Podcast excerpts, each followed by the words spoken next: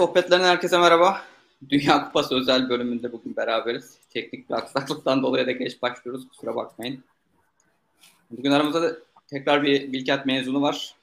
Beraber yurtta oda arkadaşlığı da yaptığım, e, birlikte bir ders projesinde beraber çalıştığımız Mustafa Akın bizlerle. Mustafa hoş geldin. Hoş bulduk. Merhabalar. Ne haber? Nasıl keyifler? İyilik ne olsun. İşte maçı bekliyoruz. Maçı bekliyoruz. Evet son dakikada uzadı maç. Ee, ama umarım katılımlar erkenden gelenler yine olur. Şimdi biz yayından önce senin CV'ni zaten çıktık duyuruyla beraber ama tekrardan onu okumayanlar için sen bize kendini tanıtırsan başlayalım. Tabii. Ben Mustafa Hakan. 2013 Bilkent bilgisayar mezunuyum. Bilkent'te master'da yaptıktan sonra iş hayatına atıldım. Ee, doktorama da hala devam ediyorum. Bayağı oldu ama. Ee, onun dışında işte iş hayatına atıldıktan sonra yaklaşık iki sene Havelsan'da çalıştım. Ondan sonra Opsgen'i Türkiye'de bir startup e, orada çalıştım. Ben işe girdikten sonra Opsgen'i bir, bir buçuk sene sonra Atlasyan işte Jire'yi yapan, Confluence'ı yapan bilmeyenler için e, şirket Opsgen'i satın aldı. Onun bünyesinde de 3 yıl çalıştıktan sonra geçen sene bu zamanlar kendi şirketimizi kurduk. Bir arkadaşla Atlasyan'dan. Rez modunda. Öyle benim de kısaca. E, şirket tekrar hayırlı olsun. Zaten seninle konuştuk. Sağ ol. Kuruluş aşamasında daha sonrasında da. E, şimdi bizim yayınlar birazcık da lise öğrencileri ve üniversite öğrencilerine yani onlar tarafından izlendiği için ben birazcık da onlara yönelik soru soracağım. Çok Tabii. böyle mühendislik detaylarına girmeden. Ama aslında başlıkta da çıktık. E, Site Reliability Engineering e, konulardan bir tanesi olacak diye. İsterseniz ilk önce bir Site Reliability Engineering nedir? Ee, bunun normal software engineering ya da işte yazılım mühendisliği, bilgisayar mühendisliği Türkçesinden tam farkı nedir? Sen onların bize bir tanımın tarifini yaparsan. Tabii. Yani Site Reliability Engineering bir isim olarak bir garip duruyor ilk önce ben de şaşırmıştım açıkçası. Ama bu alan Google'ın işte ta ne zaman hatırlamıyorum ama bayağı 2000'lerin başında uydurduğu bir title. Bu title'ın sebebi de e, bizim IT infrastructure ve operasyonlara yani kısaca server yönetimi ve diye indirgeyebileceğimiz şeylerin ona bir software engineering yaklaşımı getirilmesine verdikleri ad. Bunun amacı soft, e, software engineering yapmadığımız zaman işte klasik IT yönetimi işte server'a gir, belli operasyonlar yap, daha çok günü kurtarmaya yönelik. Böyle yazılım mühendisinin temelleri olmadan yapılan şeyleri bunları daha sistematik yapalım ki bu reliable ve scalable olmasını sağlayalım üstünde çalışan sistemlerin. Bunun için yapılmış bir şey. E, uydurulmuş bir rol. Bunu işte DevOps Engineering, Site Engineering diye karışıyor çoğu yerde. E, herkesin kendine has bir yorumlaması oluyor Google dışındaki yerlerin. E, e, kısaca öyle özetleyebilirim. E, zaten benim bildiğim Google'da DevOps üzerine bir rol yok. Hı hı. Bunların hepsini Site Reliability Engineering altında topluyorlar. Bir de aslında hı. her şeyden önce bunu Türkçe'ye çeviriyor mu insanlar Site Reliability Engineering? Yok hiç duymadım. Hiç kimse çevirmiyor değil mi? Herkes hiç kimse yani, çevirmiyor evet. Aynen. Site Reliability Engineer ya da SRE deyip e, bu, şey, bu işi toparlıyor. Ama şimdi yine dediğim gibi kitleye daha açmak Hı-hı. açısından yazılım mühendislerinin yaptığı ve yani baksan bu insanların da çoğunluğu, bu rolde çalışan insanların çoğunluğu da sen, sen de onlardan bir tanesisin e, bilgisayar mühendisliği çıkışlı ya da iyi kötü bir şekilde bir yerlerde yazılım mühendisliği yine yapmış. Yani çok gerekmiyor ama evet. e, üç aşağı beş yukarı aynı mentalite yani oraya giderken buraya dönmüş insanlar gibi oluyor ama okullarda da bölüm evet. yok. Şimdi siz evet. yani yazılım mühendislerinin yaptığı neyi yapmıyorsunuz, yapmadığı neyi yapıyorsunuz? Ben onu Yani en kısa olarak yazılım mühendisliği gerçekten müşterilerin kullandığı bir yazılımı yapıyor en basit tabiriyle. Yani Gmail'i yapan ekip Google'dan bahsetsek işte Gmail'de mailleri alan, veren, gönderen, işte label'larını listeleyen, search eden kısımları yapıyor.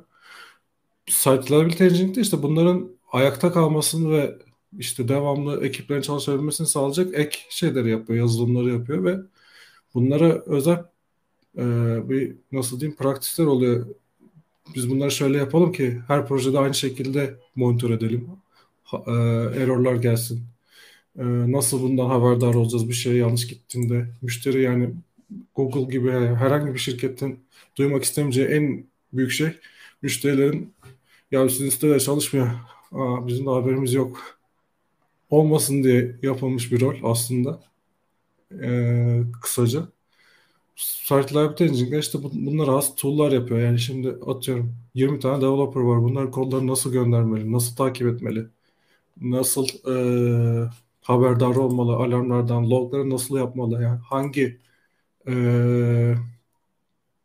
hangi prosedürleri işlemeli ki bunlara hep aynı şekilde yani sistematiklik katıyor yani bu server ve yazılım sistemlerinin yönetimine oradaki engineering kısmı yani site reliability engineering kısmı oradan geliyor. Yani bunun sistematik olması, bir mühendislik olması. Öyle kafamıza göre iş yapmadan belli hepimizin anlaştığı standartlar çerçevesinde neler yapmalıyız? Bunların tanımlanması ve uygulanması. Tabii dediğim gibi bu şirketler şirkette çok değişebiliyor. Bunu tanımlayan bazı şirketler bu böyle olacak, şöyle olacak diyen eseriler de oluyor ve bir işe de karışmıyor. Bazı... Aslında o zaman biraz şey diyebiliriz yani aslında bilgisayar mühendisliği deyince de nasıl tek bir şey kastetmiyorsak bunun backend'cisi evet. var, frontend'cisi var, işte mobilcisi var bilmem vesaire. Hı-hı. Artık yapay zekacısı vesaire çıktı. Aslında bu da birazcık uzmanlaşma e, evet. kısmı gibi diyebiliriz. Evet yani birinin mezun olur olmaz ben site reliability engineer olacağım demesi çok şey oluyor yani çok karşılaştığı bir şey değil ama böyle biz yani Opsgen'de mesela iş ararken ayırt etmek için o role başvuran insanlar işte Linux biliyor mu? server yönetimiyle hiç ilgilemiyor. Operating sistem temellerini biliyorum yani. Sadece bir yazılım sistemi işte ben server'a girdim şunu komutlar çalıştırdım kurdum ayakta çalışıyor değil. İşte bunun bir sorun olduğunda neyin niye olabileceğini işte sistemi temellerini biliyorum yani. CPU çalışırdan işte operating sistemdeki prosesler, soketler, network nasıl çalışır bunun da en azından bilmesini ve bunlara göre e, debug edebilmesi önemli bir skill oluyor. Ee, öyle bir ayrımı var. Tamam. Evet ben bence güzel açıkladık ya. Yani Hı-hı. artık bunun detayında çünkü bilgisayar mühendisliği birazcık eğitimini almış. Ee, Tabii. Ya da hala almakta olan öğrenciler üzerine konuştuklarımız üzerine birazcık galiba kurabilirler yani en az 3 aşağı 5 yukarı Hı-hı. neyin ne olduğuna dair. Ee, peki Türkiye'de bu site reliability engineer konuşacak olursak. Çünkü ben iş ilanlarına Hı-hı. baktığım zaman özellikle. Hı-hı. Hani bütün her şey bizde toparlama vardır ya backend'de bilsin, frontend'de bilsin, database'de bilsin, deployment'ı da yapsın, monitoring'i de arkasına çaksın. Yani ve sadece iki yıllık tecrübeli olsun yani bütün bunları yaparken gibisinden böyle bir şey var. Türkiye'de bu yeni yeni mi çıkmaya başlayan bir rol? Ee, ya da hala da sence yeterince önem veriliyor mu? Ya şirketin tamamen alanına bağlı. Şirketin canlıda bir yazılım varsa çalışan, müşterilerin devamlı kullandığım mutlaka bu rolün benzeri bir rol olması lazım ondan site liability engineering demese de. Yoksa bu ekiplere dağılmış oluyor. Tabii ki şirketin büyüklüğüne göre de değişir. Yani 10 kişilik bir şirkette SRE takımı olmayabilir. Ama e, buradaki en önemli şey bir müşteriye yani bir web servis gibi çalışan ya da bir mobil uygulamanın backend'i gibi dağın olması kritik olacak herhangi bir yerde bu rolün olması lazım. Ama tabii ki herkes bunu farklı yorumluyor. Ee, biz de işte yani sadece Türkiye'de değil bu dünyada işte sistem adminliğinden e, hakiki eseriye kadar çok geniş bir spektrumda herkes erişi yapıyor yani. Bunu eseri deyip kendi Jira kuran işte insanların şeyini yöneten, Google Workspace yöneten insanlar da işte sistem adminin daha moderniymiş gibi davranmaya çalışıyor buna. Ama o site reliability engineering prensiplerini uygulamadığımız zaman çok da başarılı olmuyor. Bu bazı şirketlerde nasıl diyeyim yani var evet ilanlarda görüyorum ama ilanların istediği şeylere bakınca dediğin gibi ne alaka diyebileceğim çok şey oluyor. Böyle yani backendçilerin yapmadığı, frontendçilerin de yapmadığı, mobilcilerin de yapmadığı kalan işler gibi davranıyor çoğu yer. İşte siz de onlara bakarsınız. IT'ci de yok bizde. İşte onlarla ilgilenin der gibi davranan çok yer var. Değil mi? Biraz sanki böyle bilgi işlemci abilerin rolünü hani evet. Evet. Biraz modernleştirip sadece Liability Engineer adı altında e, satmaya çalışan gibi böyle şeyler var. Peki şimdi scalability dedin. Scalability şart mı bu şeyde? Yani yes. önce onu mu halletmek lazım şirket içinde? Ürünün belli bir olgunluğa Hı-hı. ulaşmasıyla işte scalability'nin gelmesi üstünde tabii. Yani scalability olmadan da reliability sağlanabilir de Ee, scalability gelince aslında tabii bu işler birazcık daha anlamlı hale geliyor. Ya, ya scalability'nin sorunu şu o kadar kimsenin scale yok aslında bu şey yani olduğunu zannediyor. Herkes Google zannedebiliyor kendini bunları okuyup hadi şunları yapalım bunları yapalım. Burada önemli olan yani bizim için risk nedir? Trafik nedir? Bunları belirlemek. Bunları belirledikten sonra bir e, burada service level objective de, denilen bir kavram var. Yani benim servisim neyi objektifi var? Ne, ne, nasıl bir servis sunmayı hedefliyor? %99 request'ın %99'una cevap vermeli 500 milisaniye içerisinde. Bu bir objektif olabilir domaine göre. Ama atıyorum machine learning uygulaması yapan işte yüklediğin selfie'leri şeye çeviren bir resim uygulaması bunu yapmak zorunda değil. Ama o resimleri almak zorunda. Onun objektifi işte 100 milisaniye olabilir ama resimlerin işlenmesi bir saniye, bir saniye de bir dakika, beş dakika gibi şeyler olabilir. Bunları işte şirketin çalıştığı alana göre belirlenmesi lazım. Bu he, bunu belirlerken de tamam ben bunu objektifi belirledim de bunu nasıl monitör edeceğim? Dışarıdan mı içeriden mi loglarla mı? Ee, tabii ki bunun tek bir cevabı yok. Ee, eserin en önemli kısmı alerting ve monitoringi halledebiliyor olmak. Çünkü dediğim gibi bir müşterinin ya bu çalışmıyor diye support ticketlarından, support requestlerinden öğrenmek ve ya da bunu olmadan olmak üzereyken tahmin edebilmek arasında çok farklı bir e, işte müşteri deneyim var. O yüzden tamamen bu nasıl bir servis vermek istediğinize göre değişen yoğunlukta yapılması gereken bir işlem. Tabii aslında yani bu biraz mental açıdan şirkettekilerin sağlığını da korumak anlamında da önemli bu tip şeyleri erken yakalamak. Yani Tabii. Production, production'a çıktığında orada bir hata geldiğinde takım üzerinde Hı-hı. oluşacak baskıyla e, bunu işte artık ne bileyim daha böyle fazlar, fazlar halinde e, production'a çıkmak da bunun aslında bir e, Tabii. bir SRE praktisi. Ama ya bunu sizin kendinizin yakalayıp birazcık zaman isteyip daha böyle rahat bir şekilde çöz, problemi çözmeye çalışmanız bir ayrı. Bir de ondan sonra işte Facebook göçmüş, Instagram göçmüş. Herkes her yerde tweet atarken sizin de bu şirket olarak bunu Twitter'dan öğrenmeniz, ondan sonra çözmeye çalışmanız tabii daha ayrı bir stres açısından şey oluyor. Tabii ki. Şimdi okey bence güzel bir tanım oldu. Ee, ama biz yani dediğim gibi birçok konudan konuşacağız. Aslında senin kariyerin üzerinde de ilerleyip hı hı. E, senin yaptığın hı hı. tercihleri, yapmadığın tercihleri, niye yaptın, niye yapmadın vesaire onları da konuşacağız. Hı hı. Şimdi önce Bilkent'ten başlayalım. Hı hı. Çünkü bir kere en zevkli konu. Burada ikimiz de Bilkent'liyiz. Tabii ki. Başka, başka üniversitelere sallamak da güzel oluyor. Ee, şimdi neden önce zamanda niye Bilkent'e gittin? Çünkü İzmir'de yani Ankaralı hı hı. olsam belki bir tık anlaşılabilir ama İzmir'den geldim. Hı hı. Ee, niye Bilkent? Niye İstanbul'daki başka bir üniversite değil? Niye özel üniversite? Yani şöyle e, çok hatırlamıyorum açıkçası. Ama yani seçme sebeplerinden biri ya Ankara'ya bir kere gelmiştim zaten daha önce. Vize randevusu içinde o da yani gelip gittim yani kalmadık.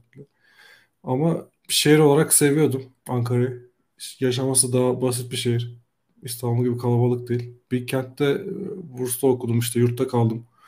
Onun da imkanların iyiydi yani çoğu okula göre o zaman. Ee, ve eğitimi iyiydi yani. Bir kentin bir global olduğunu görebiliyorduk yani diğer okullara göre. O yüzden tercih ettim yani.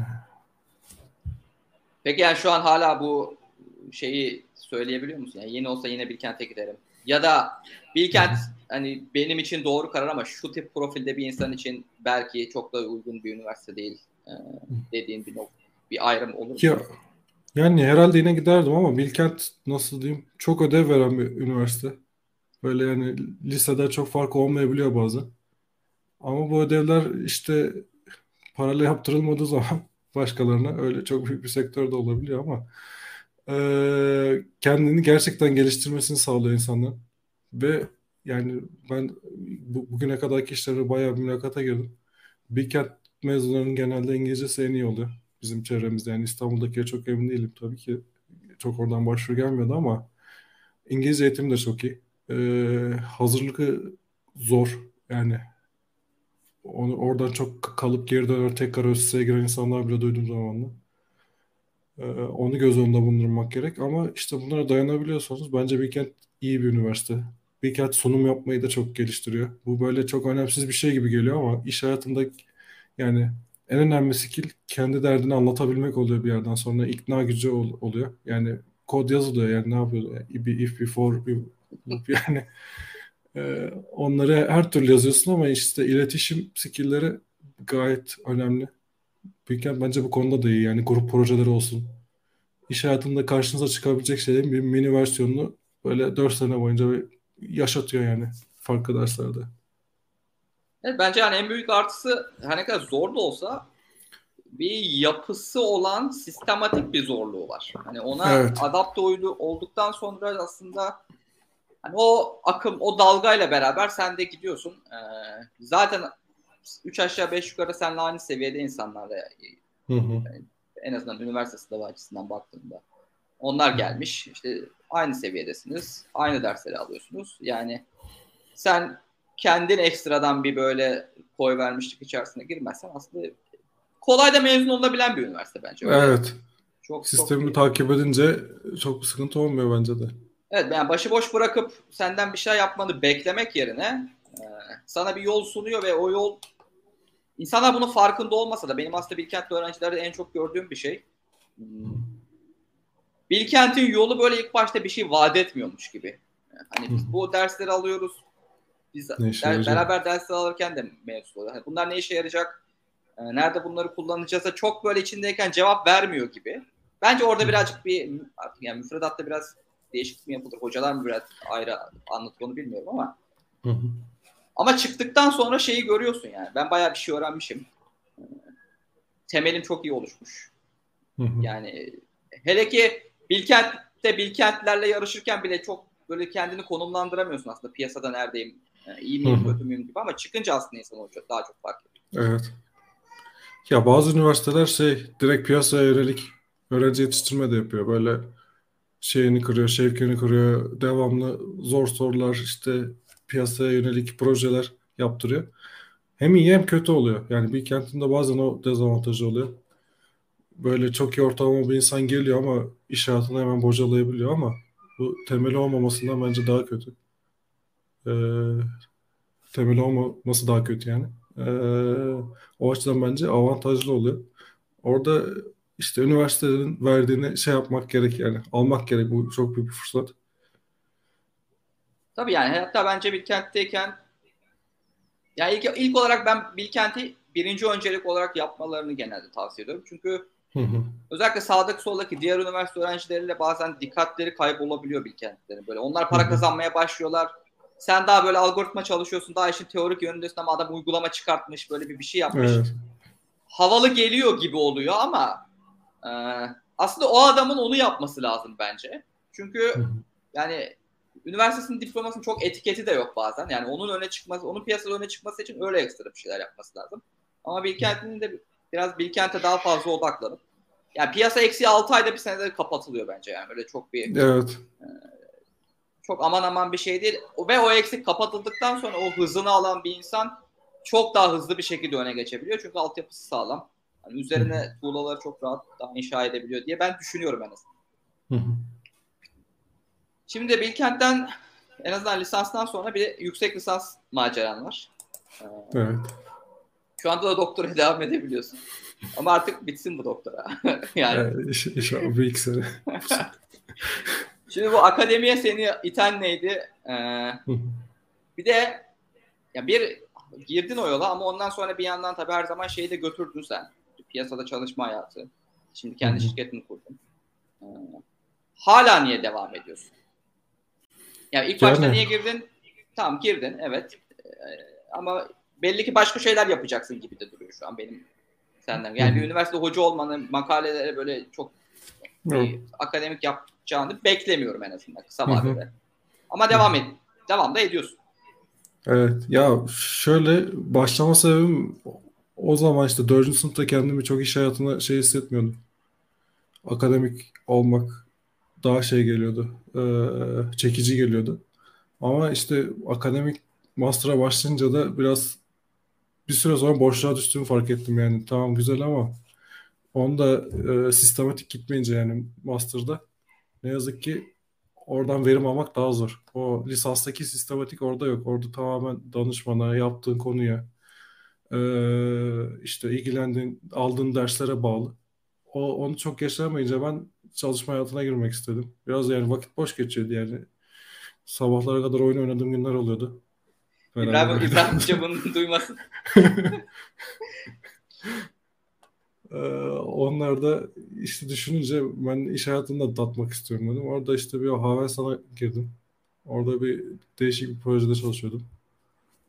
Ee, yani şöyle faydası oldu. Ben arada kalmayı yani böyle bazen iş hayatına çok atılınca da ya işte yapıyorsun geçiyor modu çok olabiliyor çoğu insanda.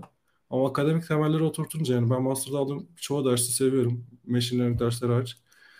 Ee, mecburiyetten alıyorduk da ders olmadığı için. Ee, böyle daha işte paralel computing olsun, algoritm ki öyle e, işin bir tık daha derinliğe inme fırsatı olunca ha bu bu yüzdenmiş, şu yüzdenmiş. İşte bizim zamanımızda Big Data çok popülerdi işte 2012-13'te. Ee, onların temellerini öğrenme fırsatın oluyordu. Yani niye böyle bir şey var? Neden? Yani normalde tamam işte Hadoop'a şunu verdim, geçtim, MapReduce yaptık. İş hayatında karşılarsam bile böyle kullanacağın şeyleri burada temeline inme fırsatı iyi oldu. Yani bana o açıdan iyi perspektif kattığını düşünüyorum. Tabii yine aslında temeller mevzusuna geri geliyoruz. Bu sefer de hı hı. bilgisayar mühendisliğinin temelini lisansta aldın ama ondan sonra hı hı. yüksek lisansa da daha bir alan spesifik dersler seçip evet. projeler yaptığın için yine orada da şimdi evet ben de learning sevmem. Sen de zaten zaten 3 aşağı 5 yukarı bizim seninle zevklerimiz de benziyor. Evet. hemen hemen aynı dersleri almışızdır. Ee, ama yani gerçek hayatta biraz kişisel tatmine de dönüyordu galiba o iş. Gerçek hayatta işine evet. yaramayacaksa bile hani o konuyu evet. öğrenmek, arkada bu böyle çalışıyormuşu bilmek, kimse bilmezken bilmek vesaire. Hı. Böyle birazcık ee, insan egosunda mı okşuyordur? Nedir? Böyle bir e, benim benim de hoşuma giden şeylerden bir tanesi tabii. Yani güzel geliyor tabii. Evet ama şimdi peki bu yüksek lisansta yine İbrahim Hoca yapıyordun. İbrahim Körpoğlu'na. Evet. Doktora da yine aynı şekilde. Evet. Projelerin ne üzerine ve yani pek çalışma hayatında yaptığın işlerle şu an kurduğun şirketle ne, ne derece paralel gidiyor? Hı hı. Ya şöyle ben e, başladığımda işte konteynerler daha yeni çıkıyordu. Docker vesaire. Ben orada bir fırsat görmüştüm yani. Bu operating system virtualization e, gayet şey oluyordu. Verimli oluyordu. Ama bunu nasıl daha verimli yaparız? İşte CPU paylaşımı ile ilgili üzerine çalışıyorum. Yani nasıl efficient bir şekilde paylaşır yani. Ee, ya CPU dediğim şey aynı anda 3 program çalışmıyor yani. Bir program 1 milisaniye çalışıyor, bir program 1 milisaniye çalışıyor, öbürü 1 milisaniye çalışıyor. Bu saniyede 300 kere döndüğü için hepsi aynı anda çalışıyormuş gibi geliyor bize ama e, buradaki scheduling'i nasıl yaparız bunun üzerine kafa yoruyordum. E, benim ilgi alanım o. Çünkü benim şöyle diyeyim bunu görme sebebim de çalıştığım işte olsun daha önceki şeyler de olsun. E, bunu düzgün yapmadığım zaman baya bir e, boşa gidiyor yani CPU kullanımı. Overhead oluyor. Aynı anda ya 3 tane farklı CPU'da 5 saniyede çalışırken burada 7 saniye sürüyor. Ama aslında bir CPU kullanıyor vesaire. Onun trade-off'u nedir? Nasıl bunu düzgün yapmak lazım? Onun üzerine yoğunlaşıyorum. Ee, iş hayatımda ilk başta fayda şeyi yoktu. Ama sonraki şeyde bunun e, yani kullandığım yerler oldu özellikle Atlasya'ndayken. Ee, bunlar işte nasıl üst üste şey yaparız ki yani biz Amazon'a yüz binlerce dolar ödüyorduk. Ee, Atlasya'ndayken milyonlarca daha doğrusu yani. Ee, orada kazandığım yüzde bir bile bir kişinin maaşını, iki kişinin maaşını çıkartabilecek seviyedeyken bununla ilgilenmek hoşuma gidiyordu açıkçası. O konuya kafa yoruyorum ben. Ee, hala onun üzerine daha işte daha da iyi nasıl yapabiliriz onunla ilgili çalışıyorum. Ee, pandemiyle işte bir o süre işte de olan birkaç şeyden ötürü işte 2-3 sene çok şey yapamadım doktora. O yüzden devam ediyorum hala. Ee, ama işte bu sene onu bitirmeyi düşünüyorum. İyi iyi. Hayırlı olsun şimdiden inşallah. İnşallah. İyi denk getirirsek gelirim sunumuna. Bekle. Şimdi okey doktora dedik. Ee, Bilkent'i hallettik. Çalışma hayatı. Burada da kurumsalda da çalıştın. Yani Havelsan'ı. T2 kurumsal sayar mısın? Ya da ne derece ya, startup sayarsın onu da bilmiyorum ama. Ya T2'ye girdiğimde tabii T2 kaçtı 2015'te girdim. Orada 3 ay çalıştım ben. Sonra Havelsan'da daha iyi bir fırsat çıktı. Yani benim doktora konularım, master konularıma çok ilgili şeyler yapıyorlardı işte. Container scheduling ile alakalı. Onu da İbrahim Hoca söylemişti zaten. Ee, bana işte ziyarete geldiler Havelsan'dan onunla alakalı olduğu için. Oradan haberim oldu. Öyle bir fırsat olduğu için oraya geçtim. Orada işte iki sene vakit geçirdikten sonra oradaki işte yaşantı çok bana uygun gelmedi. Ee, ondan sonra Opsgenie'ye geçtim. Opsgenie işte bizim ekipten iki kişi geçmişti. Ee, onların arkasından ben de geçtim 4-5 ay sonra.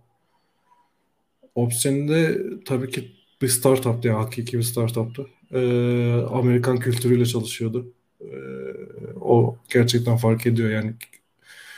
Şimdi bir şunu bir açalım. Amerikan kültürü dedin bir. Bir de Habersan'da böyle bana uygun değildi dediğin yani bu ikisini bir çünkü yani Hı-hı. şimdi seni kimse tanımadığı için sana uygun Tabii ne ki. demek? Kendi on, sana uygun olan onlara uygun olmayabilir. Hı-hı. Sana uygun olmayan evet. onlara uygun olabilir. Yani bu konuları biraz detaylandırırsan daha iyi. Ya Havelsan çok büyük bir yer. Yani çok farklı ekipleri var. Ee, farklı işler yapan işte milli güvenliğe ilgilendiren işler de yapılıyor ama benim çalıştığım proje ve ekipte ben çok memnun değildim. Ee, oradaki kurumsal yaşam bazen yani çok yoğun gelebiliyor insana. Ee, insan ilişkileri olsun, işlerin yürütülüş şekli olsun yavaş kalabiliyor. Ee, bir şey yapmak istiyorsun yapamıyorsun. İnternet yok. Ee, internette çalışıyorsun. Ee, bunlar işte bana çok zevk vermedi yani kısacası. Biraz yavaşlatıyor, yani köreldiğimi hissettim. Ondan sonra Opsgen'e geçtim. Opsgen'e Amerikan kültürü demem sebebi Opsgen'in bütün müşteri globaldi. Yani Türkiye'deki müşterilere böyle gidelim. Yani SaaS olarak SaaS startup olmasının güzelliği o. Bir müşteri olunca insan yani ya da ne kadar az müşteri varsa şirket onlara yönelik oluyor ama bir ürün şirketinde çalışmak e, ya bir ürün var herkes kullanıyor yani. Ona özel bir şey yapılmıyor yani. E, onun güzelliği bir şey yapıp binlerce kişiye satabilmek e, güzel oluyordu. Amerikan kültürü yani tabii ki de engineering Türkiye'deydi bu arada. E, Boston'da ve Falls Church'te Washington taraflarında şey satış ofisleri vardı. Satış ve marketing. Ee, ama bizim yani rakiplerimizin hepsi yabancı olduğu için onlarla kapışmamız gerekiyordu ve onlara yönelik çalışıyorduk. Bizim işte business metriklerimiz vardı. Ee, açıktı böyle şirketin şeyleri.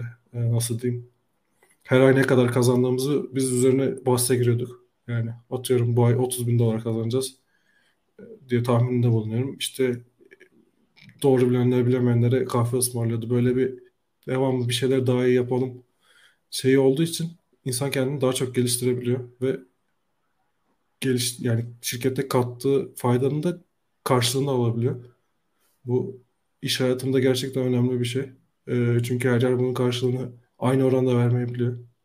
Çoğu yer vermiyor daha doğrusu. O, o açıdan biz şanslıydık yani opsiyonu çalışırken. Tabii opsiyonu bayağı sükse yapmıştı yani. Ee, evet. Kendi başarılarıyla da Atlasya'nı hani Atlasya'nın satın alması Hı-hı. döneminde de bayağı evet, öne doğru. çıkan. Bir de ben opsiyonu aslında şundan dolayı da önemsiyorum şimdi. Hani bazı ya oyun şirketleri ya da böyle hizmete yönelik şirketler Türkiye'de yüksek paralara satıldı edildi ama Evet. daha bir mühendislik ürünü yapıp satan evet. bir şirket olduğu için e, daha bence yani Türk yazılım sektörü açısından e, yani mühendislerin daha üst sınıf bir iş yapabileceğinin göstergesi olarak ortaya çıktı. Yoksa yani evet, mesela ilk kesin. çıkışında Facebook'a bile bakarsan bir web sitesi olup sosyal medya yani orada onlar sosyal medyayı icat ettiği için ön plana çıkan şeyler ama mühendislik anlamında çok da bir numarası yok. Herkes çıktığında Tabii. zaten dedi ki bunu ben de yaparım yani. Web sitesi yapmayı bilen herkes Facebook ben de yaparım demiştir. Ama işte Opsgenie gibi e, şeylere mesela ne Cytus Data vardı. Sonra Microsoft satın aldı. evet, evet. Postgres. Postgres, PostgreSQL şeyini. Hani bu işte Opsgenie gibi bir şeyler bunlar gerçekten yani biz bu işin arkasına da hakimiz. Türkler Hı-hı. olarak bunu yapıyoruz gibi bir mesaj verme açısından da bence önemli. Evet o açıdan önemli. Yani Opsgenie'yi bilmeyenler için kısaca anlatayım. Opsgenie bu işte eserde dediğim gibi bir sistemlerden alert toplayıp bunları nöbetçi kişilere iletilmesini sağlayan bir sistem. Şimdi böyle deyince işte SMS atan bir şey gibi oluyor ama bunun reliable bir şekilde olması lazım. Çünkü bir müşterinin Opsgeni'ye en çok ihtiyaç duyduğu an onun downtime yaşadığı, sorun yaşadığı an Opsgeni şöyle çalışıyor. Alertini alıyor ve işte belli bir polislere göre kime haber vermesi gerekiyorsa veriyor. O haber vermezse o şunu haber ver, şu haber vermezse takıma haber ver gibi kurallar yazabiliyorsun esnek bir şekilde. Şimdi bunu düşünce Opsgen'in çok available olması gerekiyor. Yani Google kadar available olması gerekiyor. Belki daha fazla. Ee, bunu da getirdiği işte design e, kısıtlamaları ve yani aklında olması gereken şeyler oluyor. Yani bizim işte Opsgen'de biz alert alıyorduk. Onu asenkron olarak Q'ya atıyorduk. Q'dan alıyorduk vesaire. Biz, bütün bu işlem işte müşteriye gidene kadar 300 milisaniye, 350 milisaniye geçiyor sadece. Bu işte şeyin paketin gelmesinden ilgili kişiye gitmesine kadar geçen süre biz bunu hep tutmaya çalışıyorduk. Bir müşteri sorun yaşıyor. İşte atıyorum saniyede 1000 request gönderirken 5 milyon request gönderiyor. Ee, onları düzgün şekilde nasıl handle ederiz? Bu tarz hep challenge'lar oluyordu yani. Ve bunu bir challenge'ı da Opsgen ekibi çok hızlı büyüdü engineering olarak.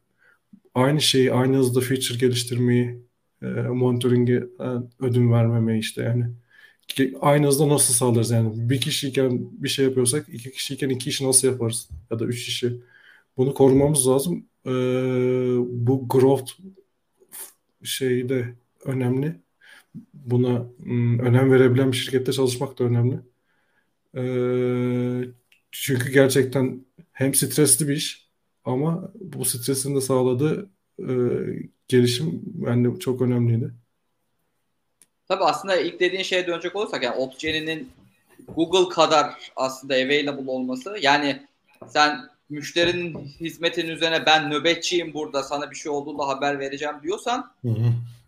Yani senin daha bir orada her zaman orada ol, olacak evet. işini yapmaya yapacak hiçbir şeyi gözden kaçırmayacak bir sisteme ihtiyacım var. Evet. Aşağıdaki adamın sistemi ne kadar böyle aslında hani tırt olursa olsun e, sen yine de yani senin standardının başka bir noktada olması lazım.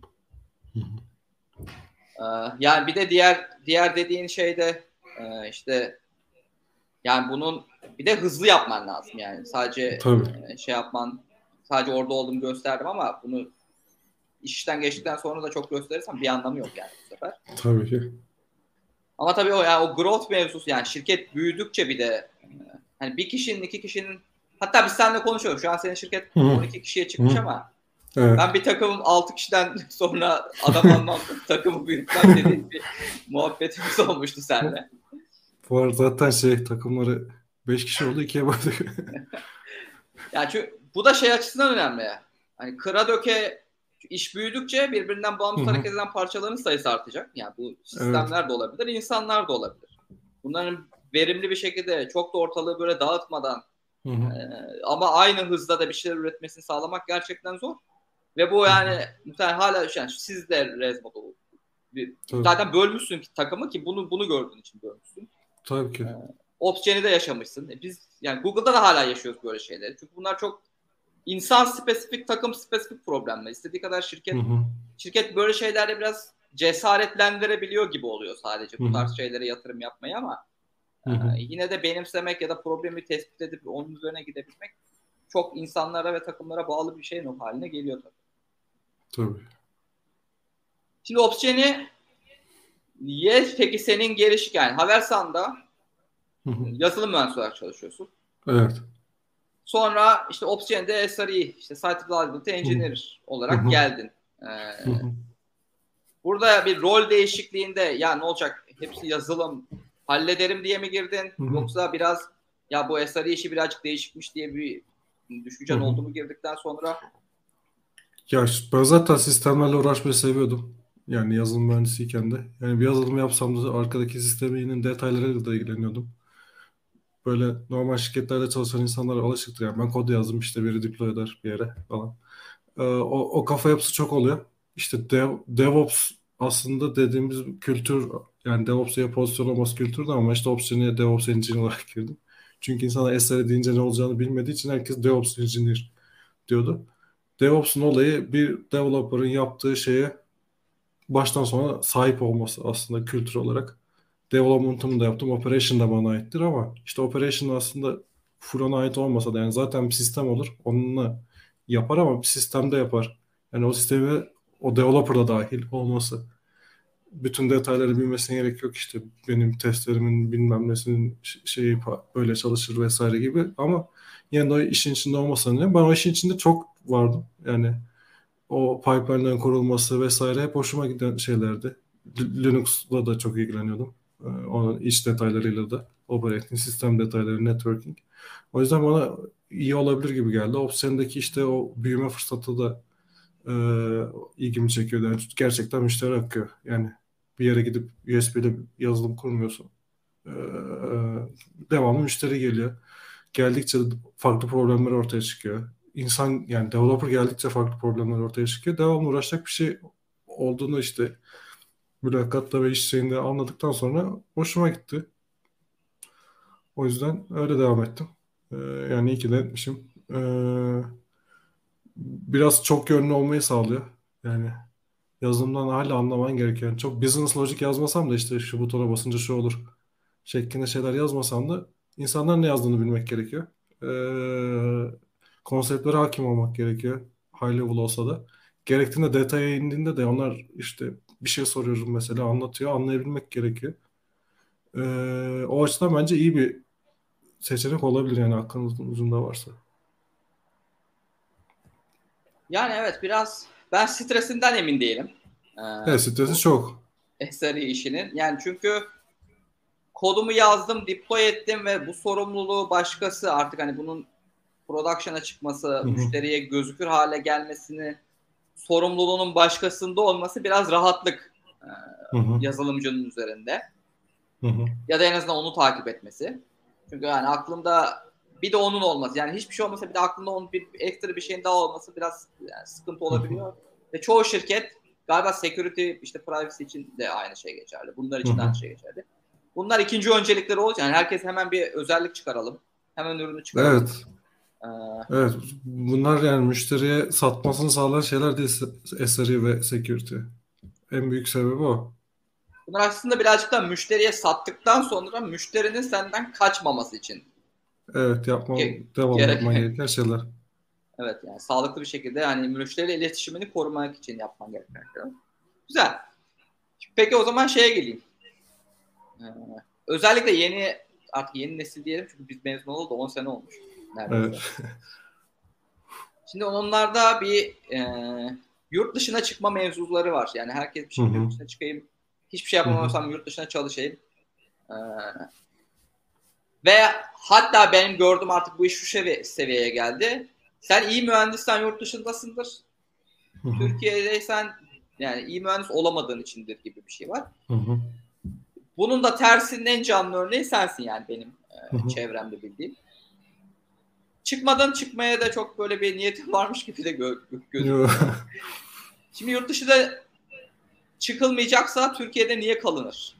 Hı hı. Sen niye kaldın? Yani 10 sene öncenin tabii dinamikleri de farklıydı bu tabii. dinamiklere göre ama hı hı.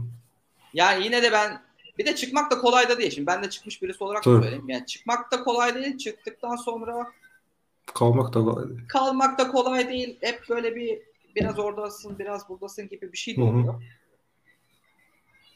Ve bütün bu zorluklardan dolayı yani herkes de çıkamayacak. Onu da bilmek lazım. Bu yüzden kalanların da aslında mutlu olmaları yani en azından o kalmayı sindirmeleri lazım ki en azından Hı-hı. Türkiye içerisinde potansiyellerine ulaşsınlar.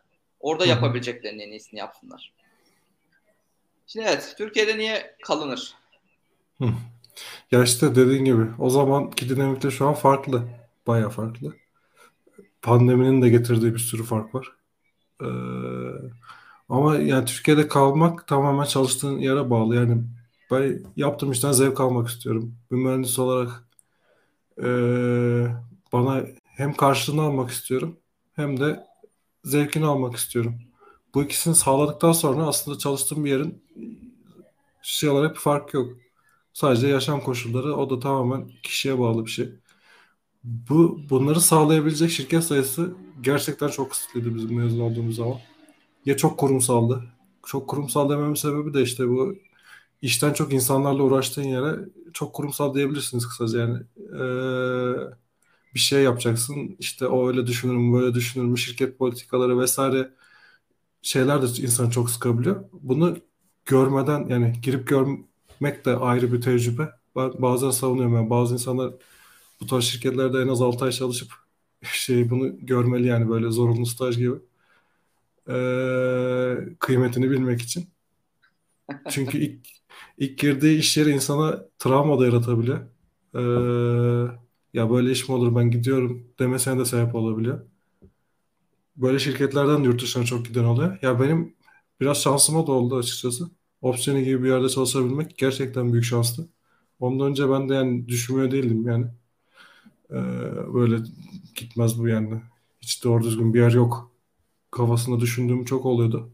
Ama dediğim gibi opsiyonu gerçekten iyi fırsat oldu. Üstüne Atlassian satın alınca hem maddi hem global bir şirket olarak onun içinde bulunmak bir fırsat oldu. Ve dediğim gibi 10 yıl önceye göre artık böyle çalışabileceğin çok yer var. Ve developerlar nasıl diyeyim engineer'lar böyle e, ya bizim nesilde de belki az bir şeydi. O zaman ezilmesine daha çok müsamaha gösteriyordu. Şu an öyle bir ortam yok. Ee, daha bir saygı dolu ve nasıl diyeyim ee, yani daha düzgün yerler var yani açıkçası çalışmak için. Global yani, şirketler var. Kurumsalın dertlerini çıktığın zaman e, bizim zamanımızda Hı-hı. birazcık böyle patron şirketlerine kalıp Evet.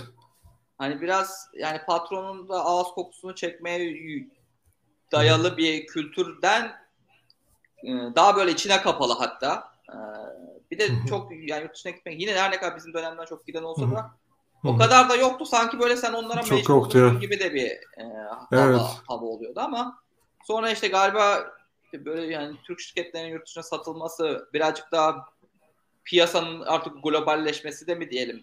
Hı hı. Biraz yani Batı'nın iyi yönlerini de aldık galiba o, o, evet. o açıdan.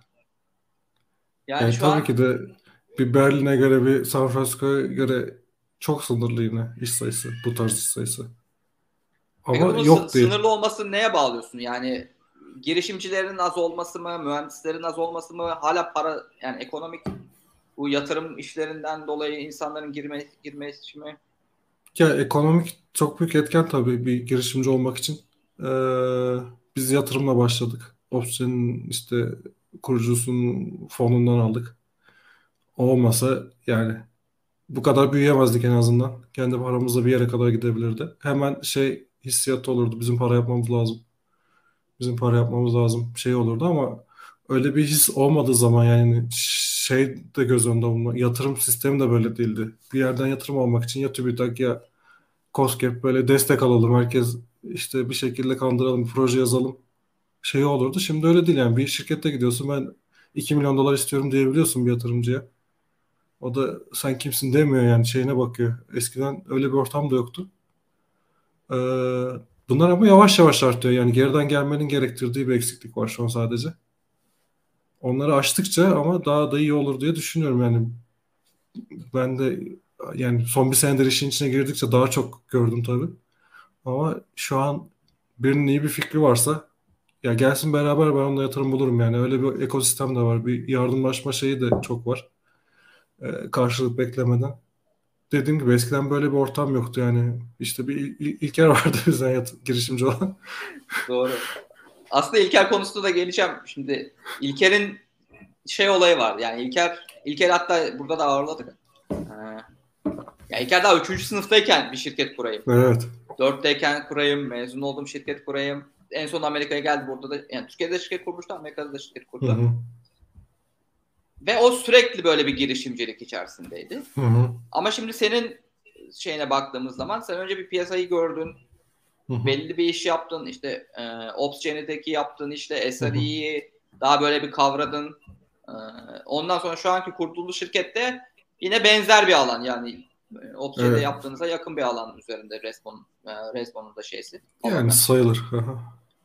Peki yani burada yani şirket kurma açısından ben doğru zamanda kurmuşum mu Yoksa ya İlker iyi yapmış zamanında bu işlere girerek keşke biz de er, daha erken girseymiştik. Belki üniversite gibi değil ama daha erken Hı-hı. girseymiştik Hı-hı. dediğin Hı-hı.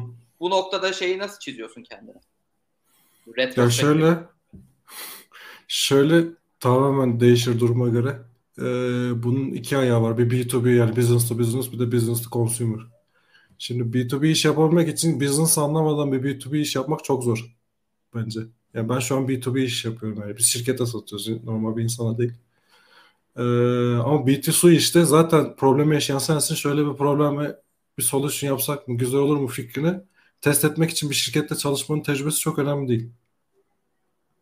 Onu yapıyorsan evet. Ee, yani daha keşke daha erken yapsaydım ama ben bu tecrübeyle yani ben Atlassian'da çalıştığım işte security ekibiyle çalıştım global. Onları görmeden bir hipotez bile uyduramazdım yani böyle problem var diye. Ee, oradaki tecrübeyi bunu şöyle bir ürün yapsak mı diye harmanlamak daha kolay oluyor. Ondan sonra tabii yatırım bulup iş yapmak bunun ikinci ayağı. Gerçekten kendi işini bırakıp yapmak da tamamen kişisel bir şey. Ben işte Opsgen'de toplam 4,5 sene 5 sene çalışmış oldum. Artık yani daha önce de istiyordum yani ben işte master'dayken bu Docker demiştim bir bir site yapmıştım ödev sitesi. Ben orada aslında çok yani hevesliydim yapabilirim diye düşünüyordum ama tecrübem olmadığı için çok böyle atılamadım. Hocalardan da böyle çok şey gelmedi. Ee, destek gelmedi. Yani bu bir ödev konsol sitesiydi Docker'la çalışan. Bu nasıl VS Code falan şu an internetten çalışıyor. GitHub Code Spaces onun gibi bir şeydi. Ve ben onu yaptığımda 2014'tü. Ve 2015'te HackerRank 8 milyon dolar yatırım almış mesela. Ben daha çok cesaret etseydim, işte yurt dışına gideyim vesaire deseydim, tam bir HackerRank olmasa da belki yani herhangi bir şey yapabilirdim. Böyle bir fırsat bulduğunda da kaçırmamak iyi olabilir. Ama şöyle söyleyeyim. Yani bir iş kurmak sadece fikir değil yani. Fikir. Ben söyleyeyim nasıl yaptığımızı da söyleyeyim herkese. Gelsin yapsın oluyor yani. Çok işin bir sürü ayağı var. İşte bunu nasıl market edeceğiz yani? Engineering bir yere kadar ee, nasıl satacağız yani bunun yani kaç paraya satacağız o bile yani biz hala düşünüyoruz yani. Çünkü belli bir kostu yok. Yani bir insana bölebileceğim bir kostu yok. Ee, bir yumurta öğretmiyorsun burada yani işte tavuk şu kadar bilmem ne insan sayısı çarpıp böleceğim bir şey değil. E, senin yarattığın value ile alakalı yani o şirket ona gerçekten kaç para verebilir? Karşındaki şirket kime satıyorsun? Bunları bile anlamak büyük iş. Bunları da tecrübe olmadan böyle atıp tutarak yapmak yani şans dışı olur yani bir yerden sonra. Bunların hepsinin üst üste gelmesi gerçekten şans olur. Ama yapılır mı? Yapılmaz değil yani. Tabii sizin herhalde bir de burada şansınız yani hem neydi Berkay Berkay mıydı? Berkay Molla Mustafa. Ha, kar, şey Opsgen'in Opsgen kurucu. kurucularından. İşte ScaleX'in herhalde bu konularda size çok Hı-hı. desteği oluyor. Yani evet. zaten yatırımda Tabii ki. aldınız. Hı-hı. Bu da aslında biraz zamanla da alakalı bir şey yani. Şimdi bizim zamanımızda bilmiyorum 10 sene önce hakikaten ScaleX var mıydı? Varsa da çok böyle yeni yeni ilk adımlar. Yok ya ScaleX yoktu. Yatırım firması da yoktu yani doğru düzgün hiç hatırlamıyorum. Yani böyle... Tabii herkes COSGAP'e proje yazayım. Evet. Ve... Ya da angel investorlar vardı sadece. İşte ben tamam 100 bin dolar koyayım. Ama 100 bin dolarla da yani iki kişi çalışır sadece iki sene o zaman. Şimdi onda çalışamaz. Ve tabii parayla beraber hani o, o parayı koydum angel investor Hı-hı. olarak ama yani arkasında adamın bir network'ü yoksa seni doğru tabii, kişilerle tabii. tanıştırma işte senin işte mesela dedim pazarlama işinde. Yani Hı-hı. sen bu o da işe mi o da mühendislik kısmına mı odaklanacaksın? Takım yönetmesine mi, şirket yönetmesine mi odaklanacaksın? Gidip bir de bunları mı öğreneceksin? Bu noktada Tabii. aslında birilerinin sana destek atması çok önemli oluyor o, o şey. Tabii ki. İyi Allah yolunuzu açık etsin ama yani. Re, İnşallah. Şimdi peki Rezmo ile ilgili 12 kişiye çıktınız. Hı hı. Tam tam ne yapıyor Rezmo ve takımlarınız e, içeride ne yapıyor? Rezmo şöyle kısaca anlatayım. Yani bir şirketin kullandığı cloud ve SaaS ürünler var. Ee, cloud dediğim AWS, Google Cloud gibi, Azure gibi cloudlar ve SaaS dediğimde yani Gmail'inden işte Jira'sına, Confluence'una, GitHub'ına ee, bir sürü şey yaratıyoruz biz bunlarda. insanlar kullanıyor ve burada ne olduğuna dair bir görünürlük yok. Yani e, bunu elde etmek zor oluyor yani. E, cloud'u açtım. Ya para yazıyor ya açık unutuyorsun bir tarafını. E, hacklenme ihtimalin yüksek. Yanlış kullanabiliyor oluyorsun. Biz bunlara kolayca takip edilmek için bir sistem yaptık. Bizim işte 50'den fazla şu an entegrasyonumuz var. Bu çeşitli ürünlerle. Cloud ürünleri daha detaylı tabii ki. Ee, çok fazla şey var. Amazon'da bile 160 tane farklı şeyle entegre oluyoruz. Ee, bunlardan biz datayı toplayıp müşterinin bunların üstüne sorgu yazabilmesini sağlıyoruz. Bana işte sanal makineler getir, dünyaya açık olan ya da update olmayan vesaire gibi SQL diliyle query atabiliyor. Bununla da security best practice'leri yapmasını sağlıyoruz ya da normal best practice'ler ee, şöyle yapmalısın böyle yapmalısın diye öneri veriyoruz. Burada şey yapmak istedik biz. Ee, neden bunu yapmak istedik öyle anlatayım. Ben Atlassian'dayken işte opsiyonu satın alınca e, ya bizim neyimiz var ne yok e, bir sürü hesap var yani. Nasıl aktaracağız bunları? Eminim ki hala aktarılmayan bir sürü şey vardır. E, Atlassian internal network'üne e, ve sistemlerine. Burada bir problem olduğunu yani gördüm. Orada biz compliance dedim yani işte şey e, belli sertifikalar var. Uyumluluk ha.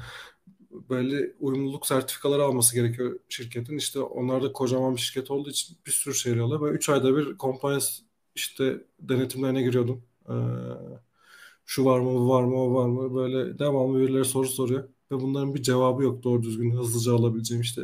Şu tool'un arayüzüne gir, şuradan data indir, Excel'e koy e, gibi öyle işlerle uğraşıyorduk. Ya bunu dedik yani bizim zamanımızda da böyle bir tool yoktu opsiyonu yaparken. Ee, bir şirketin yani kendini güvenli yapması için cyber alanda yani bir şey var yani internette kullandığı bir sistemler varsa ilk yapması gereken bunları keşfetmek. Ne var yani? Biz bunu çok kolay yapmak istedik. Ee, biri Rezmo'ya girdiğinde 5 dakikada hemen bunların her hepsini bağlayabiliyor. Çoğu one click entegrasyon next next next deyince bağlayabiliyor. Free yaptık bayağı şey bir şekilde. E, yani 30-40 kişilik şirketlere kadar yetebilecek kadar free kullanıma da sağlıyor. Bunu yaptıktan sonra da üstünde biz işte hazır bir sürü rule sağlıyoruz. Müşteriler de bunun için kullanıyor genelde. Ee, ne oluyor, ne bitiyor takip etmek için. Neler değişmiş, kim değiştirmiş. Ee, çünkü gerçekten çok farklı şekillerde çok yanlış şeyler kullanabiliyoruz ve bunları yanlış kullandığımızda hacklenme ihtimali çok yüksek oluyor. Bir bunların önüne geçmek. Bir de kafa rahatlığı yani ben bir şey bağladım ve takip ediyor devamlı. Yani benim bir sürü tolumu öğrenmem gerekmiyor. Ee, nasıl en iyi best practice yaparım. Onları sağlayan bir sistem yaptık. Şimdi yak şu an 12 kişi. Ee, Backend ekibimiz 5 kişi. Onlar işte 2 3 kişi entegrasyon ekibinde. Bu tool'larla entegrasyon yapıyoruz. 2 kişi de backend ekibinde. 3 ee, tane frontend'imiz var. 2 ee, tane marketing de var. Bir de benim ortağım var. Serhat Opsiyon'da. Ee, onunla beraber yapıyoruz. 12 kişiyiz. Şimdi peki müşteri tarafında sizin bu tool'unuzu hani B2B'de dediğin için yani business to business. Hı hı. Sen şirkete çalışıyorsun. O kısmını anlıyorum ama şirketteki hangi departmana çalışıyorsun? Kim e, bu en sizin hı hı. sağladığınız araçlarla entegrasyonu hı hı. yapıp sizden gelen dataya bakıp kendi hı hı. tarafında aksiyon alma işini kim yapacak? Ya o değiş şirketin boyuna göre değişiyor. Büyük şirketlerde dedicated bir security ekibi oluyor. Yani 100 kişiden fazlaysa en azından bir kişi security'ci oluyor. Değilse IT ve DevOps ekibi yani SRE ekipleri karışık bu rolü üstleniyor e, kimin yaptığı dediğim gibi yani onlara bağlı oluyor. Biz onlara satıyoruz ama bunu sattığımız kişi yani CTO da isteyebiliyor bunu. Direkt IT ekibi de isteyebiliyor. Böyle bir şeye ihtiyacımız var diye. Orada işte bu startup'ın en büyük challenge işte persona belirleyip ona uygun marketing yapmak. Onun dilinden anlatmak. Ee, o konuda hala çalışıyoruz ama böyle bir tool'un da en büyük şey işte sorunu birden fazla persona ettiğin zaman ortada bir ürün gibi oluyor. Ne hizmet ettiğini tam olarak anlatamıyorsun. Onun üzerine çalışıyoruz şu an. Nasıl daha iyi anlatırız yani. Ben ITC'ye gidip sırf onun göreceği sayfalar mı yapmalıyım? E, nasıl anlatmalıyım? Sunumunu nasıl yapmalıyım? İlk işte cold outreach biz çok yapmıyoruz da e, mail atıyorsun durduk yere adam ya da LinkedIn'den mesaj atıyorsun. Böyle bir şey var ihtiyacım var. Ee, onların üzerine çalışıyoruz. O da yani ürün yapmaktan daha zor yani. Ha, ke, kesinlikle öyledir yani. yani e, işin içine yani koddan ziyade insan girince e, evet. zaten bence her türlü daha zor zor bir kıvama geliyor. Peki şey e, şimdi sizin bu 50'ye yakın entegrasyon yapıyoruz dedin.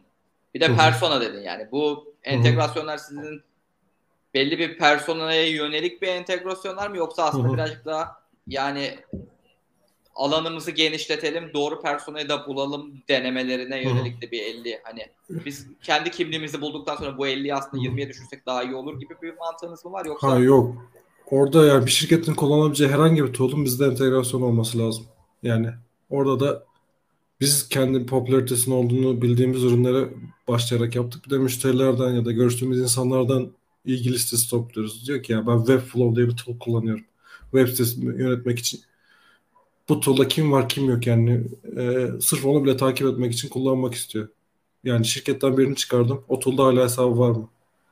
E, bunları bile takip etmek şirket büyüdükçe zaman alabiliyor.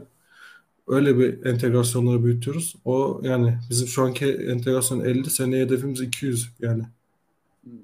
Bunu devamlı arttırmamız lazım. Ee, ki bir şirket kendi kullandığı bir tool'u seçebiliyorsun. Biz dediğim gibi kendi kafamıza göre yaptığımız bir liste var. Bir de müşterilerden gelen işte önceliklerini değiştiriyoruz öyle gelirse. Bunu yaptığımız zaman da belli olmuyor. Yani herhangi bir müşteri geliyor. Ha bu varmış deyip ekleyip ekleyiverip geçiyor. Ee, o açıdan ne kadar tool'umuz olsa bak bunu da secure ediyorlar, takip ediyorlar.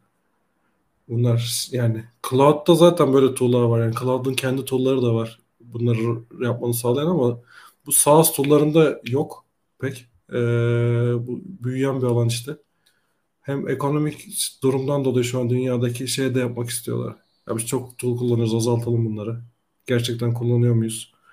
Ee, ya da ben buradan hacklenebilir miyim? Yani şirketlerin nereden hacklenebileceği hiç belli olmuyor. O yüzden atak surface'ımızı azaltalım diye geçiyor. Yani yaptıkları şeyin temeli. Genel olarak bunları yapıyoruz yani. Okey süper. Şey peki, şimdi benim burada böyle çok entegrasyon demek çok dependency demek bir yandan da. Tabii ki çok büyük. Dependency deyince de ben birazcık böyle bir şey yapıyorum tecrübeden gelen. Ya aslında olmasa daha mı iyi olur? O dependency evet bazı nok çok faydalı ama sonra Hı. bir de bu işin yani senin entegre ettiğin sistem kendi API'ını değiştirirse, bir şeyini değiştirirse de Tabii. sürekli dönüp dönüp güncelleme yapman gereken de bir mevzu. Hı. Ve sen farklı şirketsin, sistemsin. O entegre ettiğiniz şirket başka bir şirket. Hani aranızda belli bir sözleşme var mı yok mu? Muhtemelen yok. yoktur. Hani yok. Mustafa'cığım biz böyle bir değişiklik yapacağız haberin olsun kendini hazırla demiyor yani. Şöyle bazen diyorlar yani biz HTTP header'larına yazıyoruz biz Rezmo'dan geliyoruz diye yani şey user agent olarak. Öyle bulup bize gelen iki şirket oldu bugüne kadar. Biz şu API'yi değiştirdik. Kullanan sizmişsiniz entegrasyonunuzu değiştirin diye genel oluyor. Ama tabii bu şey yani iyi niyetli olduğu için yapıyor. Bir anda bunu değiştirecek insan da olabiliyor. Ama biz nasıl diyeyim böyle çok değişmeyen API'leri alıyoruz genelde. Ee, böyle zaten oturmuş oluyor. O problemde çok şey çıkmadık ama burada yine bizim Opsgen'deki tecrübemizden orada da bizim 250'den fazla entegrasyonumuz vardı. Orada yaşadığımız problemleri bir takım biliyoruz. Yani bunları nasıl monitör etmek lazım. Şimdi hata attı gerçekten müşteri hatası mı yoksa bizim hatamız mı yoksa sistem anlık mı bozuk? Ee, bunu bile ayırt etmek büyük iş oluyor. Orada biraz işte üstüne yoğunlaştık. Orada işte SRE praksislerini biraz uyguladık. Yani ne kadar da kaç müşteri de hata alıyor? Latency'si ne kadar? Devamlı artan bir şey var mı? Rate limit alıyor muyuz? Vesaire. Bunlardan bir harmanlayıp şey yapmak gerekiyor. Ama yani bu girişim yaparken de yani müşteri gelsin de istiyorsa elle çekelim biz o datayı ee, öyle olacağı için de biraz oportunistik yaklaşmak gerekiyor yani. Tabii tabii yani dedi, dediğin çok yani çok doğru yani. Müşteri, çünkü özellikle bu tarz sistemlerde iş arka planda çalıştığı için müşteriye sen şeyde de demiyorsun yani. O arandaki anlaşmayı yaparken kesinlikle kod yazacağız bu işin demiyorsun yani. Sen evet. bana şöyle bir şey söyle sorduğunda ben sana böyle bir cevap döneceğim. Yani Google'da şu an arama yaptığında benim umurumda değil arkada bana onu cevap yani olarak öyle. birileri mi yazıyor, sistem kendisini bulup çekiyor. Bana belli sürede cevabı dönüyor musun? Yeterince yani mantıklı bir şekilde dönmüyor musun? Beni bağlayan şey bu. Bu dediğin sonra yani istersen elle çek datayı hiç problem değil müşteriyi memnun ettikten sonra. Ama şimdi aslında elle çekmek deyince aklıma şey geldi. Bizim Bilkent Scheduler mevzusu geldi. Bu da Bilkentler de izliyor aslında onu da bir anlatırsan. Ee, yani bu evet. probleme yönelik hakikaten kullanıcı olarak yönelik şeyine bence bizim e, yaşadığımız hatta ilk ya kendi problemimizi bir yazılımla çözelime e, üzerinden Aynen. üniversitede yaptığımız ilk projelerden bir tanesi olabilir yani. Aynen öyle. Ya şöyle scheduler'ı kısaca anlatalım. Bizim Bilkent'te işte ders seçimlerinde ya herkes şey yapıyordu işte atıyorum 5 ders alacaksın. Hepsinin 4 tane section'ı var. Bazıları çakışıyor, bazıları çakışmıyor. Hangi hocadan kimi alacaksın? Biz bunları yani saf gibi Excel'de yapıyorduk. Ne şu hoca istiyorsan şunu şey olur. Bir de sıkıntı şu seçiyorsun dersi doluyor iyi hocaysa. Kimsenin almak istemediği hocalar var. Şimdi meclisten dışarı. ya da section var. Yani ben şey yapıyordum. Pazartesi ya da cumayı boş bırakayım ki cumadan sonra eve, eve gideyim yani. Ee, gidip ya gideceğim zaman şey olsun. Buffer olsun diye böyle herkesin Tabii sabah uyanamayan insan sabah ders almak istemiyorsa iste, hani ona bir opsiyonlar gö- gözüksün. Cuma almak Aynen. istemeyen imkan varsa almasın. Aynen öyle. Onun için işte yapmak çok zor oluyordu bunu. Biz de Semih'le işte şey yaptık. Bir kentin ders seçimlerinin yani derslerin olduğu e, section'ların olduğu dost sayfaları teker teker parse eden kod yazdık. Bir tane Java şey desktop uygulamasıydı Swing hatırlıyorum ilki. Orada şey oluyordu. Sen ben CS 101 alacağım, Mat 101 alacağım, İngilizce 101 alacağım diye seçiyorsun ve section yani şu saatlerde istemiyorum diyorsun. Yapıyordu alet yani. Çok basit bir recursion aslında yaptı.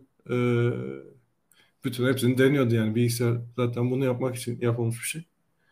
Ee, orada tabii ki optimizasyon yapabilirdi. Yani 20 tane ders seçsem bile zaten çok hızlı çalışıyordu. Ee, ilk yani problem işte yani bizim bir problemimiz var gerçekten ve bu problemi çözmek istiyorum. Ne yapmamız lazım kafasıyla yaptık yani o, o girişimler de böyle yani bir, bir, bir problemini çözmek. Yani burada biz atıyorum e, bu Henry Ford'un bir şeyi vardı sözü var. Biz, ben insanlara sorsaydım ne ister diye daha hızlı at isterlerdi dedi. Araba istemezlerdi yani. Bizim yani her girişim öyle olmuyor yani. Kimse herkes araba yapamaz yani. Öyle olmayan bir ihtiyacı yeni bir akım yaratamaz yani. Onu yapmak çok zor yani öyle bir şey olması için gerçekten çok kimsenin görmediği bak herkes bunu kullanacak diyebileceğim bir şey olmadığı sürece gerçekten bir problemi çözmek öncelikli oluyor. Ee, bu da yani etrafında ne problemler var. Onda işte B2B işlerde de gerçekten business'ların ihtiyacı var. Ee, ben görüyordum yani geliyor böyle startup'la kurulmuş iki kişi çalışıyor. Sen bunu yaptın da niye yaptın? Yani kime sordun? Bu, bunun şeyi kim, kullanıcısı kim?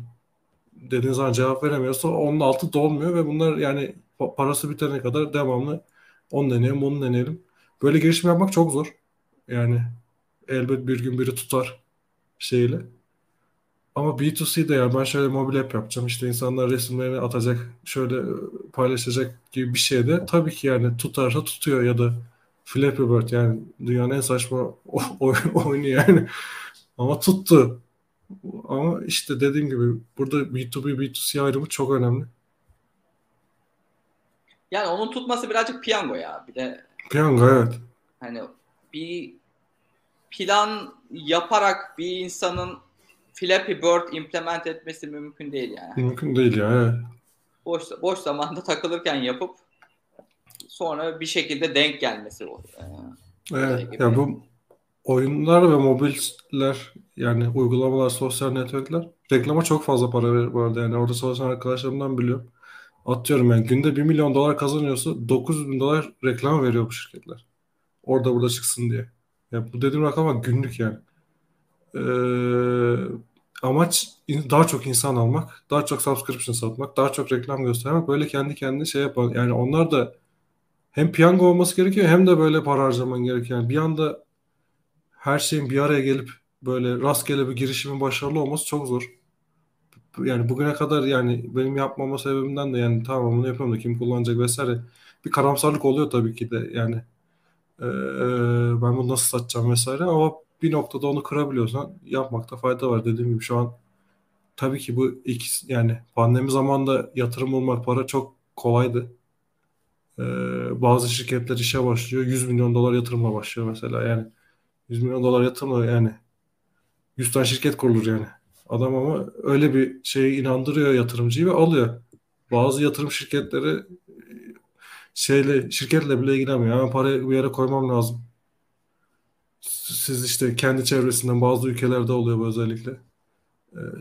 Tanıdık çevresiyle birbirlerine hadi ona koyalım buna koyalım. Öyle bir şey bile vardı. Tabii şu an öyle bir durum yok. Ama bu işin network kısmı da çok önemli. Ee, normalde önüne geçip anlatamayacağın insanda senin birini buluşturabilecek e, insanlar çok önemli. Yani bizim bu yatırımcılarımız mesela biz devamlı high profil insanlarla tanıştırıyor. Normalde görse ya sen kimsin? Diyecek Yok ama sen, sen de high profilsin canım. Yani şöyle şöyle söyleyeyim. yok gerçekten. Ee, tamam belki şirket kurma tecrüben yok. işin marketingini nasıl yapacağına dair bir bilgin yok ama yani en azından adamlara şunu diye gösteriyorsun bence. Ee, bu yani belli bir eğitim almış ondan sonra yani Bilken çıkışlısın. Opsgen'de belli bir tecrüben var. İşte o Opsgen'in kurucusu Berkay Hı. soyadını söylemekte yani karıştırıyorum. Ee, hiç uğraşmayacağım. Mustafa Şimdi o seninle çalışmış, seni görmüş. Aslında yani tamam high profil başkaları için high profil olmayabilirsin ama verdiğimiz işi yapar dedirtebilmek de bence önemli. Evet. Çünkü sadece fikre değil aslında fikir kadar sen kimsine de adam bakması lazım. Tabii ki. Sen kimsin, ekip kim, nasıl hayır edeceksin? Ya bizim işte Serhat'la avantajlarımızdan biri de Türkiye'de büyük bir çevremiz var.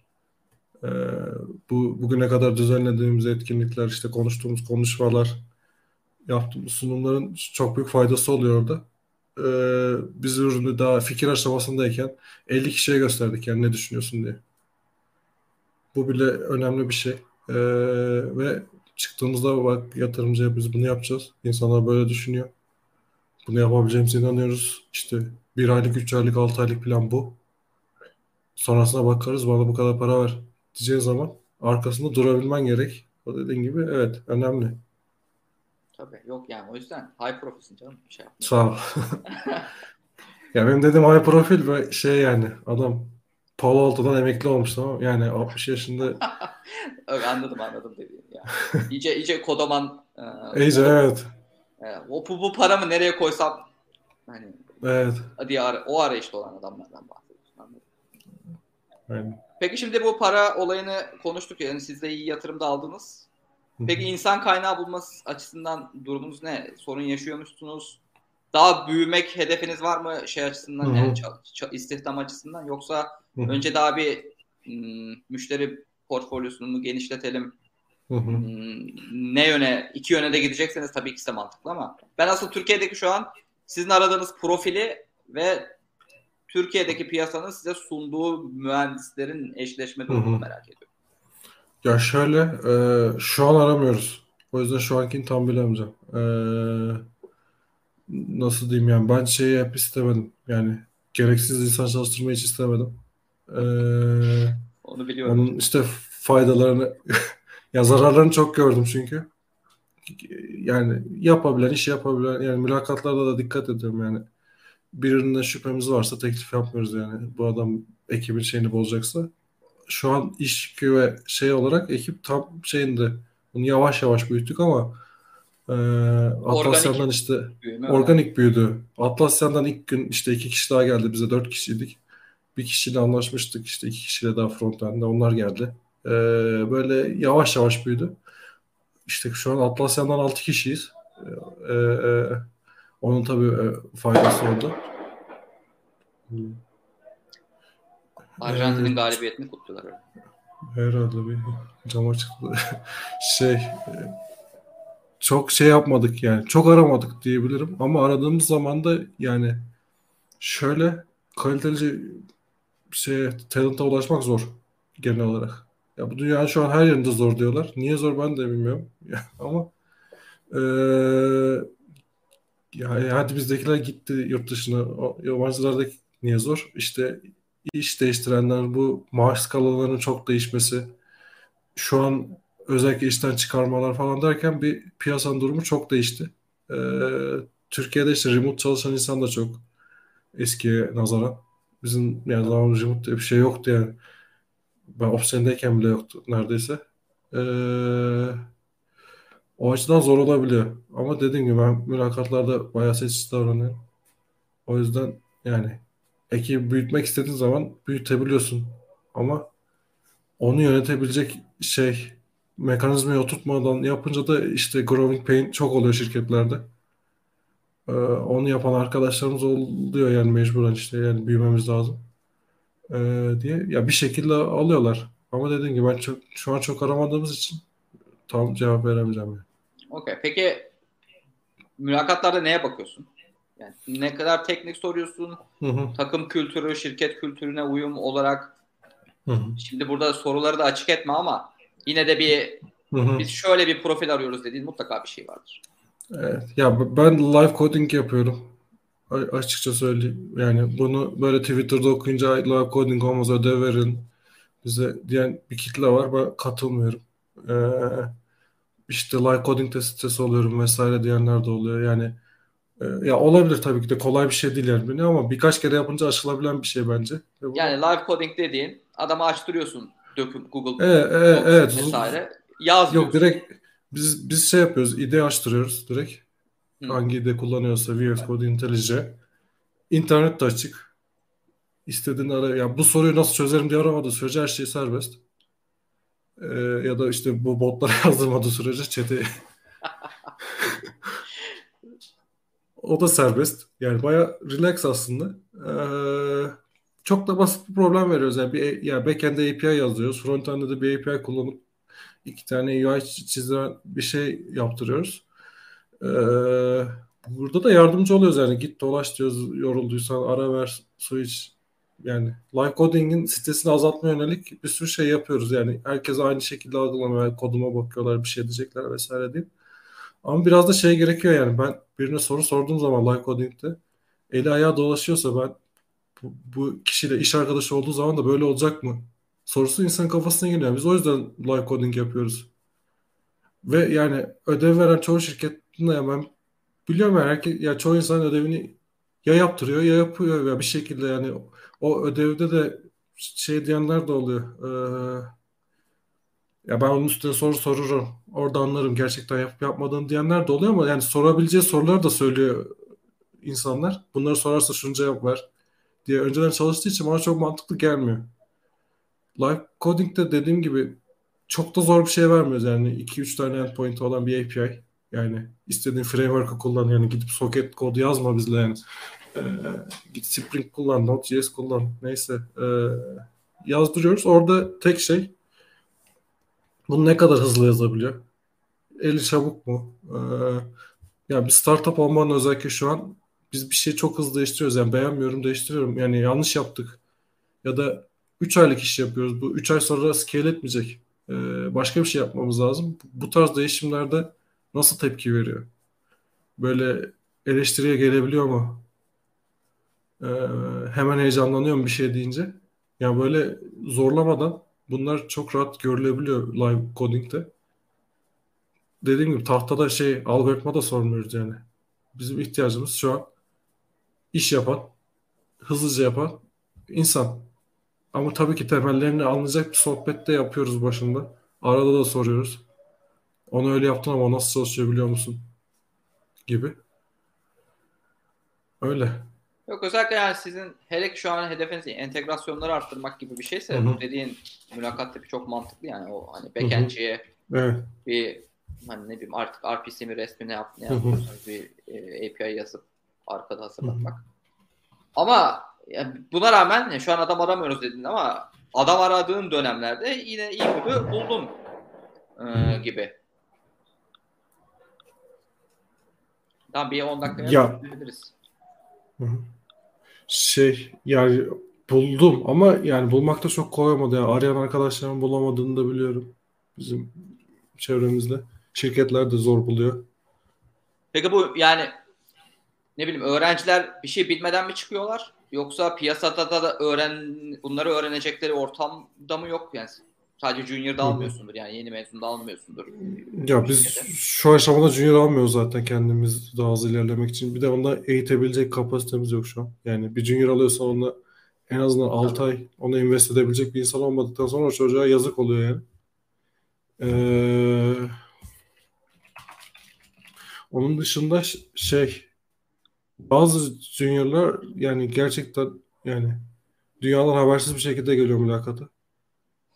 Ee, kendi yapabildiklerinden de habersiz. Yani böyle çok kötü geçiyor bariz bir şekilde. İşte haber yok yani iyi geçtiğini zannediyor. Ee, o oluyor ama yani böyle kaliteli talent da çok yok yani. Ulaşmak yani çok başrol çok başrol oluyor ama çok istediğimiz profil her zaman da başvurmuyor yani. Anladım. Tamam son şeyi sorayım. Karışık yani. Şimdi bizim biz mezun olacağımız dönemde şey muhabbeti vardı. Böyle bazı startuplar kurumsala gitmeyin. iş startupta öğrenilir. Ee, deyip yani bunu tabii ki ben, bence haklılık payı var ama Hı-hı. bu işin %90'ı da yani sen çok iyi bir startup değilsen orada junior yetiştirecek bir senior'ın yoksa e, adam aslında yani Bilkentli'yi kapıp birazcık kafasını vurup hani orada ona iş yaptırmaya yönelik bir şey yapıyordu. Çok öğretmekten vesaireden hı hı. de ziyade. Şimdi sen bu işin bu tarafına da geldin. Ee, hı hı. Yeni mezunlara önerin bir işte startup'a gitmek mi olur? Her ne kadar siz almasanız da alanı var. Hı hı. Ee, ya da böyle daha bir kurumsala gitmek ya da ne tip bir şirket, hmm, ne tip bir takım arayışında olmalılar? Hı hı. Ya şöyle e, bir şirketin her şeyi ona öğretebileceğini beklemesinler. Yani öyle çok oluyor. Biz Opsgen'deyken biz Junior'da oluyorduk da ya ben her şeyi öğreteceksiniz, bana kurs vereceksiniz değil mi falan diye. Ben, ben unuttum da yani şey çalışmıyorum bayağıdır diyen insanlar da oluyor. O kadar olmasa da yani şirketin verebileceğini anlamak için şirketin yani biraz zor. Yani orada daha önce çalışan birini bulmak lazım. Çalışan birine bir şekilde yani siz nasıl iş yapıyorsunuz diye sormak lazım. Ee, bir şirket yani iş dağılımı nasıl? Ee, kaç saat çalışıyorsunuz bile şey bir soru yani. Bir startup olmamıza rağmen ben kimsenin hafta sonu çalışmasını istemiyorum. Ee, ama bazı şirketler işte devam çalışıyoruz iş çok diye bunu yani açıkça söyleyebiliyorsa yani yetişmiyor işler diye o bir red flag yani böyle red flaglere dikkat etmek lazım. Ee, işte biz eğitiyoruz şöyle yapıyoruz bootcamp'imiz var diyen bir sürü şirket var şu an tabii. Ee, onlara bence yani kariyerin başında onlara yönelmek bence çok mantıklı. Şimdi kurumsal şirketin kavramı da değişti. Yani Trendyol kurumsal bir şirket mi mesela? Startup da değil, kurumsal da değil. Ama işte isim vermeden atıyorum bir banka. O bir kurumsal bir şirket. Ama denk geldiğin ekibe göre çok şey de öğrenebilirsin. Kendini işte şey SAP kodu yazarken de bulabilirsin. O tamamen şey yani ne iş yapacağını açıkça sormak lazım. Bir de mülakatta talepkar olmaktan çekinmesin yani kimse. Bizim zamanımızda öyle değil yani. Ben ne iş yapacağım, ne öğreteceksiniz, ne, ne, nasıl geçecek benim 3 ayım diye sorun bence yani. En, en kolay böyle öğrenirsiniz. Biraz ikna olma şey ya tabii ki mülakatta kandırıp sonra butonu sağa sola kaydıracak işte yaptırabilirler size böyle 3 ay boyunca ama e, startupta her startupta şey değil yani e, kendi startup deyip işte biz oradan proje alıyoruz şunu yapıyoruz o bir startup değil yani o bir küçük bir şirket yani. E, ona dikkat etmek lazım yani. Küçük şirketle potansiyel olan startup arasında fark anlamak zor. E, ama nasıl diyeyim böyle proje için çalışılan şirketlerde genelde bir şey öğrenmek daha zor oluyor. Yani zaten oturmuş bir sistem oluyor. Bilinmez olmuyor. Orada bir parçası oluyorsun. Ona dikkat etmek lazım. Teşekkürler Mustafa. Ağzına ben teşekkür sağlık. ederim. Sağ ol. Bizi kırmadın geldin. Bence güzel bir sohbet oldu. Yani kadar başta biraz sıkıntı yaşadık. o zaman görüşmek üzere diyelim. Ee, Görüşürüz. Ben tekrar geri bildirimler için linki paylaşayım. Ee, Bizi izlediğiniz için herkese teşekkürler. Bir sonraki yayında görüşmek üzere haftaya.